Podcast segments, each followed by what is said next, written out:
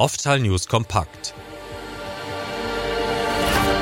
Das Wichtigste aus der Augenheilkunde in fünf Minuten. Herzlich willkommen zu einer neuen Ausgabe der ifox OphthalNews. Mein Name ist Achim Drucks. Gentherapie mit Nebenwirkung.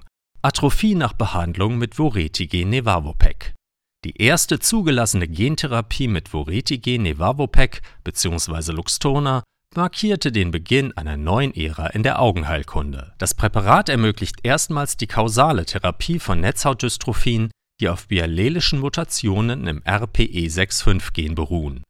Sie gehen mit einem progredienten Untergang des funktionalen Netzhautgewebes einher, in der Regel bereits in den ersten Lebensjahren. In Deutschland wurde die Gentherapie zwanzig neunzehn erstmals an der Augenklinik der L M U München unter der Leitung von Professor Siegfried Priglinger durchgeführt.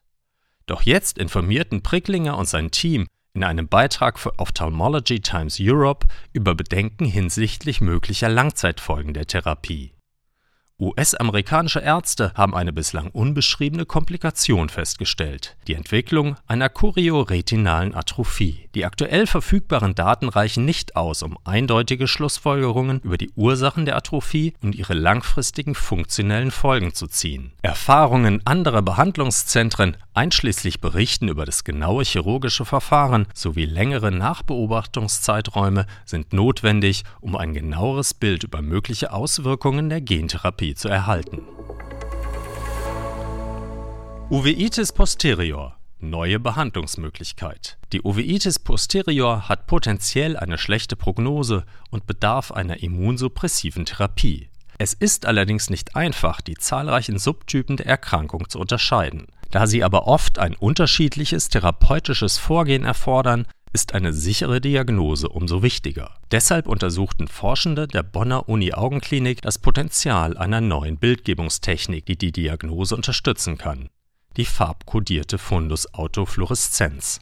Dabei wird die Netzhaut mit bläulichem Licht beleuchtet. Sie nimmt das Licht auf und strahlt es mit veränderter Wellenlänge wieder ab. Diese Fluoreszenz wird gemessen und die Signale werden in einen grünen und in einen roten Anteil zerlegt. Die Forschenden werteten für rund achthundert Entzündungsherde in den Augen der Patienten das Grün-Rot-Verhältnis in der Fluoreszenz des Augenhintergrundes aus. Dabei zeigte sich, dass dieser Quotient als Marker zur Abgrenzung der verschiedenen Uveitis posterior Subtypen sehr hilfreich sein kann. Wir könnten damit in Zukunft sicherere Diagnosen stellen, erklärt Professor Robert Finger, der Leiter der Uveitis-Sprechstunde an der Bonner Uni-Augenklinik, wo in Zusammenarbeit mit Münster auch das deutschlandweite Uveitis-Register koordiniert wird. Mit dem Register sollen langfristig Krankheitsverläufe dokumentiert und Empfehlungen für Therapieleitlinien erarbeitet werden. Aderhautmelanom. Bayerisches Zentrum für Krebsforschung fördert Forschungsprojekt zur experimentellen Immuntherapie. Das Aderhautmelanom ist der häufigste maligne Tumor, der aus dem Auge entsteht. Das Projekt Experimentelle T-Zell-Stimulation mit systemmedizinisch ausgewählten Antitumorepitopen beim Aderhautmelanom in vitro zielt darauf ab, Grundlagen für einen neuen Therapieansatz zu ermitteln. Als Therapien der Zukunft gelten zelluläre, personalisierte Behandlungsansätze. Sie werden in der experimentellen Immuntherapie der Hautklinik am Uniklinikum Erlangen klinisch erprobt. Hier entwickelt eine interdisziplinäre Forschergruppe eine hochkomplexe computergestützte Pipeline. Sie selektiert und bewertet tumorspezifische Epitope. Spezifische Zellen des Immunsystems erkennen diese Strukturen als fremd und rufen andere Immunzellen auf den Plan, die Krebszellen angreifen und unschädlich machen können. Das Forschungsprojekt will aus Aderhautmelanomen stammende und durch die Pipeline ermittelte patientenspezifische Tumorepitope im Labor daraufhin testen, wie stark sie diese Immunantwort auslösen. Dazu werden T-Zellen aus dem Blut von Aderhautmelanom-Patienten isoliert, mit den Tumorepitopen stimuliert und mit hochmodernen Laborverfahren ausgewertet. Zugleich sollen sie mit bereits in klinischen Studien verwerteten Tumorepitopen verglichen werden. Die Forschenden wollen damit neue Ziele auf den Tumorzellen finden, die eine besonders starke, gegen die Krebszellen gerichtete Reaktion des Immunsystems hervorrufen. So können experimentelle Therapieansätze zur Behandlung des Aderhautmelanoms, wie etwa T-Zelltherapien, weiterentwickelt werden. Im Auftrag des Instituts für Qualität und Wirtschaftlichkeit im Gesundheitswesen I Q WiG untersuchen derzeit Wissenschaftler die Frage, ob Kinder und Jugendliche mit entwicklungsbedingten Sehstörungen von einem aktiven Sehtraining profitieren können. Vorläufiges Ergebnis: Anhand der vorliegenden Studien kann das Wissenschaftsteam keine eindeutige Aussage zum Nutzen eines aktiven Sehtrainings treffen. Zwar zeigen einzelne Studien, dass mit digitalem Training die Sehschärfe des schwächeren Auges etwa bei Kurz- und Weitsichtigkeit verbessert werden kann, der nachgewiesene Effekt war allerdings so klein, dass er die Sehleistung der Betroffenen nur geringfügig verbesserte. Das vom I Q WiG beauftragte externe Wissenschaftsteam hat für seine Nutzenbewertung ausschließlich Studien zur Untersuchung der Wirkung von digitalem Sehtraining bei Amblyopie identifiziert. Dabei standen solche Trainings im Vordergrund, die ein mehrwöchiges digitales Sehtrainingsangebot, meist per Video, im Wohnumfeld der betroffenen Kinder vorsehen. Zum Nutzen von analogen Sehtrainings ohne P C-Unterstützung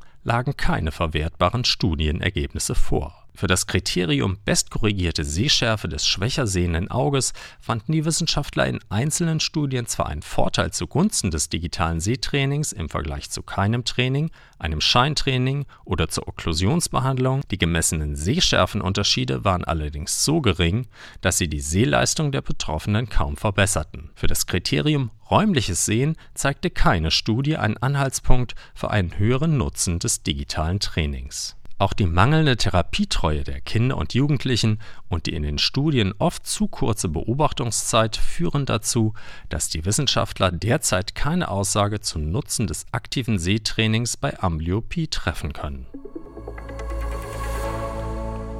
Das neue ophthalmologische Quartett ist online. P R N oder Treat and Extend, von den Behandlungsschemata der I W O M-Therapie bis zum innovativen Retina-Implantat. In Alles A M D oder geht es um Diagnose und Therapie von Erkrankungen der Netzhaut. Unsere Gäste: Professor Ali Resa Mirschey, Professor Peter Schurmann und Professor Michael Ulbig. Moderator ist wie immer Doktor Carsten Klabe. Wir danken Bayer Vital, dem Sponsor dieser Sendung. Hier ein paar Ausschnitte. Also wenn ich jetzt dreimal auf sechzehn Wochen war, sozusagen, kommt man auch ins Grübeln, ist das austherapiert und, und schicke ich den jetzt zum niedergelassenen Kollegen für, fürs Follow-up. Die Adhärenz der Patienten ist ja das absolut Entscheidende für die langfristige Prognose. Das ist nicht nur einfach reinpieken, sondern das Ganze drumherum muss passen. Man, man kann ja aus diesen sechzehn Wochen, die so das goldene Kalb sind, man kann die ja zerhacken.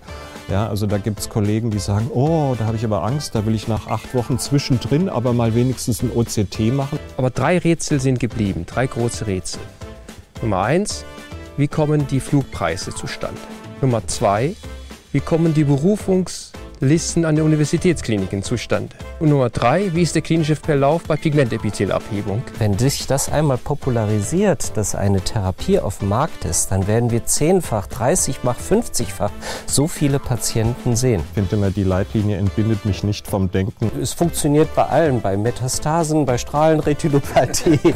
Irgendwo kann man es immer probieren. Es hat ja so eine unglaubliche Breite und es funktioniert sogar, wenn man gar nicht versteht, warum es eigentlich funktioniert, weil es pathophysiologisch gar keinen Sinn macht, mit Antifa V G F zu arbeiten. Das ist das Geniale daran.